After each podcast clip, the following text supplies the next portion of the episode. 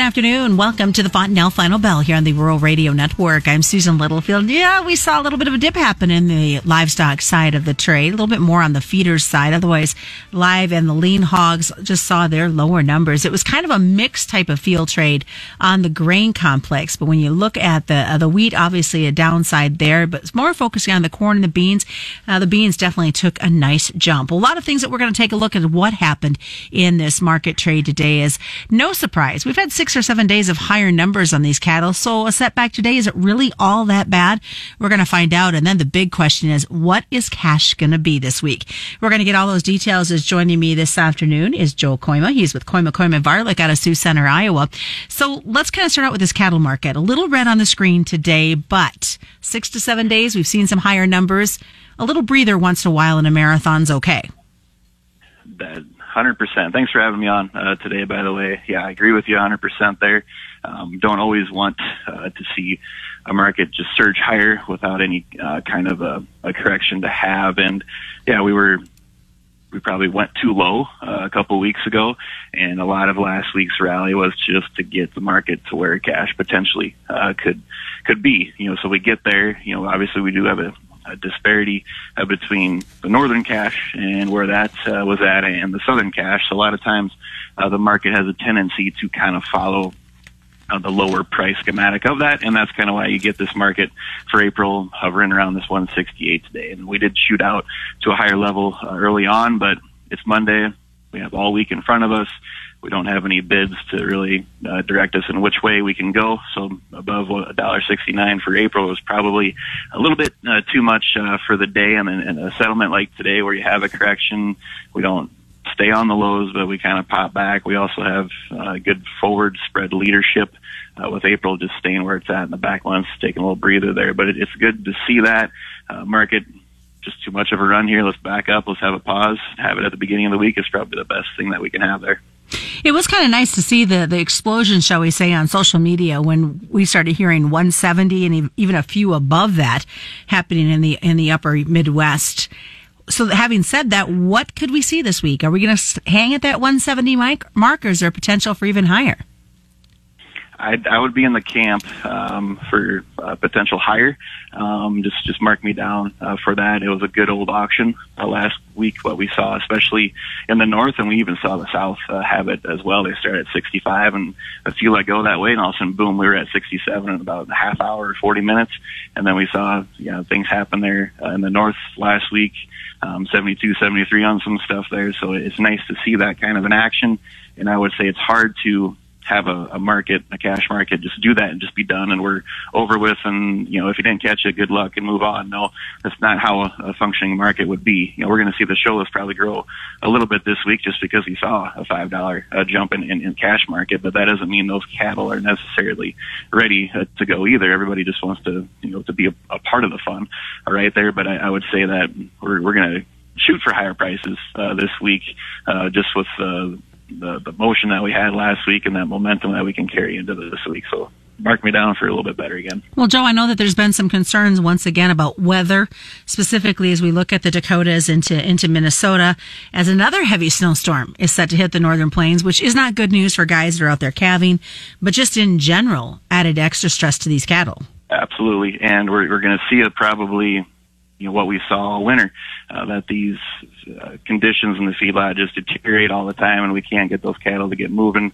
uh, or to get growing like we should so that this weight game is, is definitely you know, going to continue uh, to be you know lower as as we move forward. And we're going to need to see a, you know a, a cycle where we can have a good three or four weeks of, of warmer drier type pattern just to kind of get us out of that. So this weight stuff to me is still going to be dropping, and the consumer demand is still good enough there. We had a nice kill uh, number last week, so that tells me that the beef is moving and will continue uh, to to move. So the name of the game for the the Packers here is still to get that, that production number up to where it's going to be at because they can move it still right now. We're not too far away from finally getting warm enough outside to go grilling, and you know the, the good back to back demands uh, that we have uh, coming in May with Mother's Day and Memorial Day. So there's a lot of that need that, that probably needs to be brought up here in the next couple of weeks as well. Well, and as, as Brad always mentions, you know, Mother's Day is one of your biggest pushes for beef. So it's good to see that the aisles haven't been swapped as of yet with that coming up here around yep. the corner.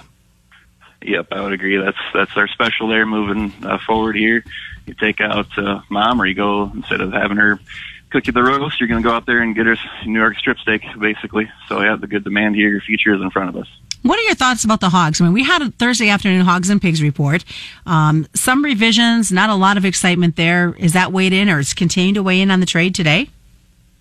It, it feels that way. You know, we're taking a, a, a day at a time right now. As far as fundamental uh, news, it's still really not in very good shape um, at all. Uh, the the report reflected that, that the numbers up front, the 180 and over, which they're dead already, but even the 120 weight category and, and above is still showing some extra numbers, and that kind of snuck up on us uh, to a certain degree. But you're seeing you know a little bit of flight to the back months, the last couple days, where production is going to be a little bit less uh, back there. So that's where that flight to safety uh, has went, and we we still have the the index funds have a pretty big net short uh, position on uh, for the summer months uh, and whatnot.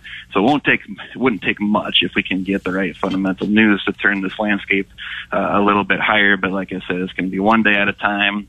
Every day, write down the numbers for cash and cut out, and we just have to get day by day and, and, and week by week uh, through this. And we do have some seasonals in front of us where this cash market can, you know, take a little bit better bounce higher. You know, so we have all that landscape here in front of us yet. So that's why I'm continuing to say just take it one day at a time here. It's no fun uh, to go through, but it, to me, there's better not better prices necessarily, but there's better things to focus on here as we move forward in the next uh, couple of weeks.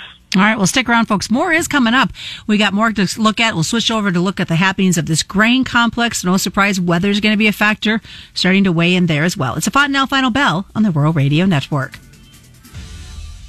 Hey, Tom, I see a Fontanelle sign there on your North 80. That corn looks pretty good. Well, yeah, my neighbors had good luck with Fontanelle, so I decided to give it a try. They've been around for quite a while? Well, sure have. In the last three seasons, Fontanelle's 15 top yielding corn products had over a nine bushel advantage over Pioneer's commercially available leading volume corn products. Wow, that's impressive. I'm thinking I might add some Fontanelle to my farm. Well, just contact your local dealer or go to fontanelle.com if you want more information. Read and follow pesticide label directions, grain marketing, and other stewardship practices. Welcome back to the Fontanelle Final Bell here on the Rural Radio Network. I'm Susan Littlefield as we're continuing our conversation this afternoon with Joe Kooima.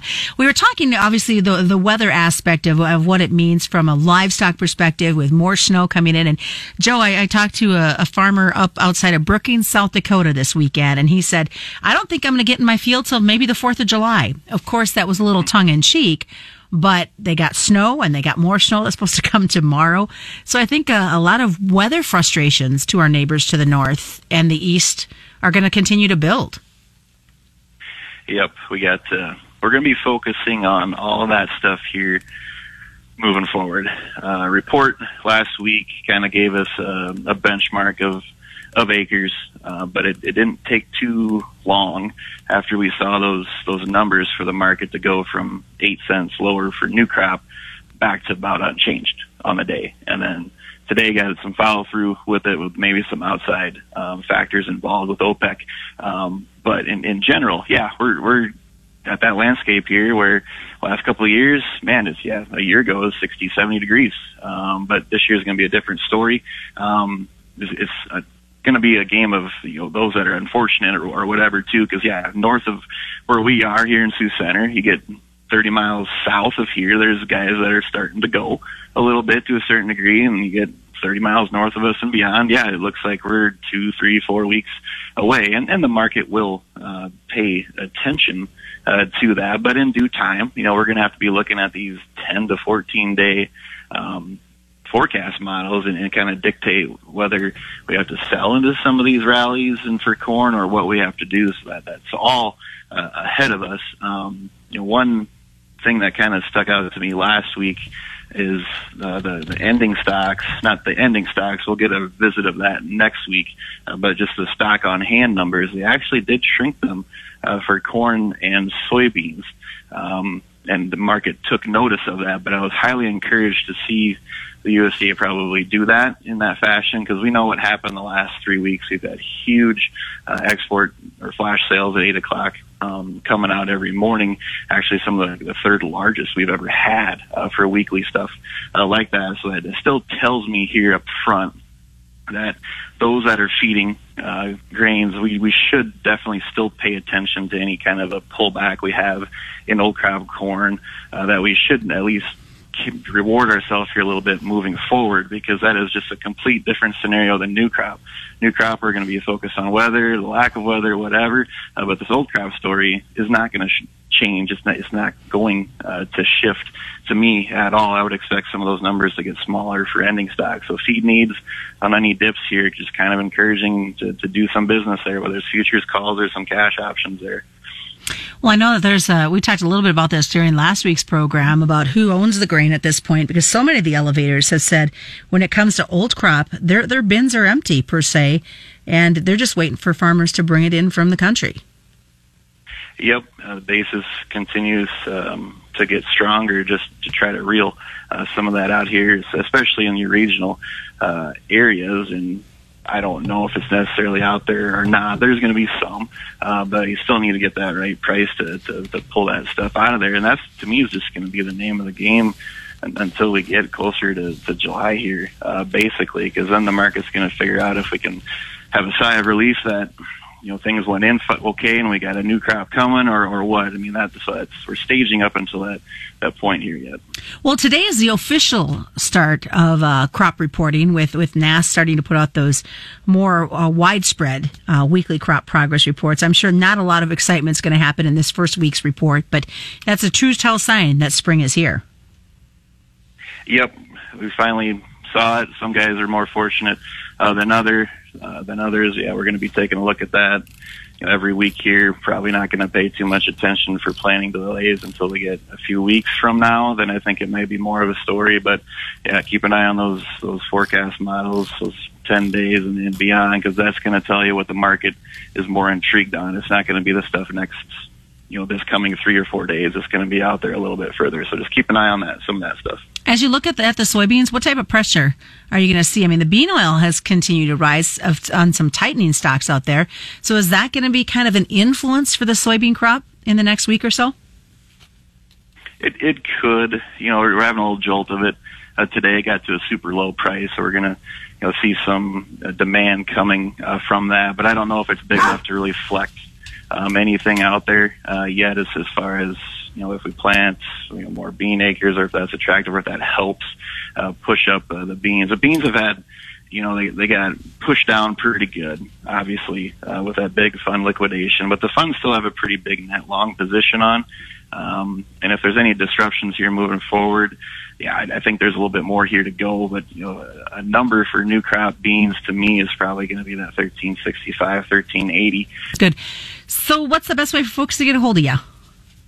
Just give us a call here, uh, one eight hundred three five eight uh, three zero four seven. We'd be eager to, to, to talk to you. All right, that is today's Fontanelle Final Bell. As always, commodity futures and options involve a substantial risk of loss, not suitable to all investors. And that's the Fontanelle Final Bell, brought to you by Fontanelle Hybrids and all your local dealers on the Rural Radio Network.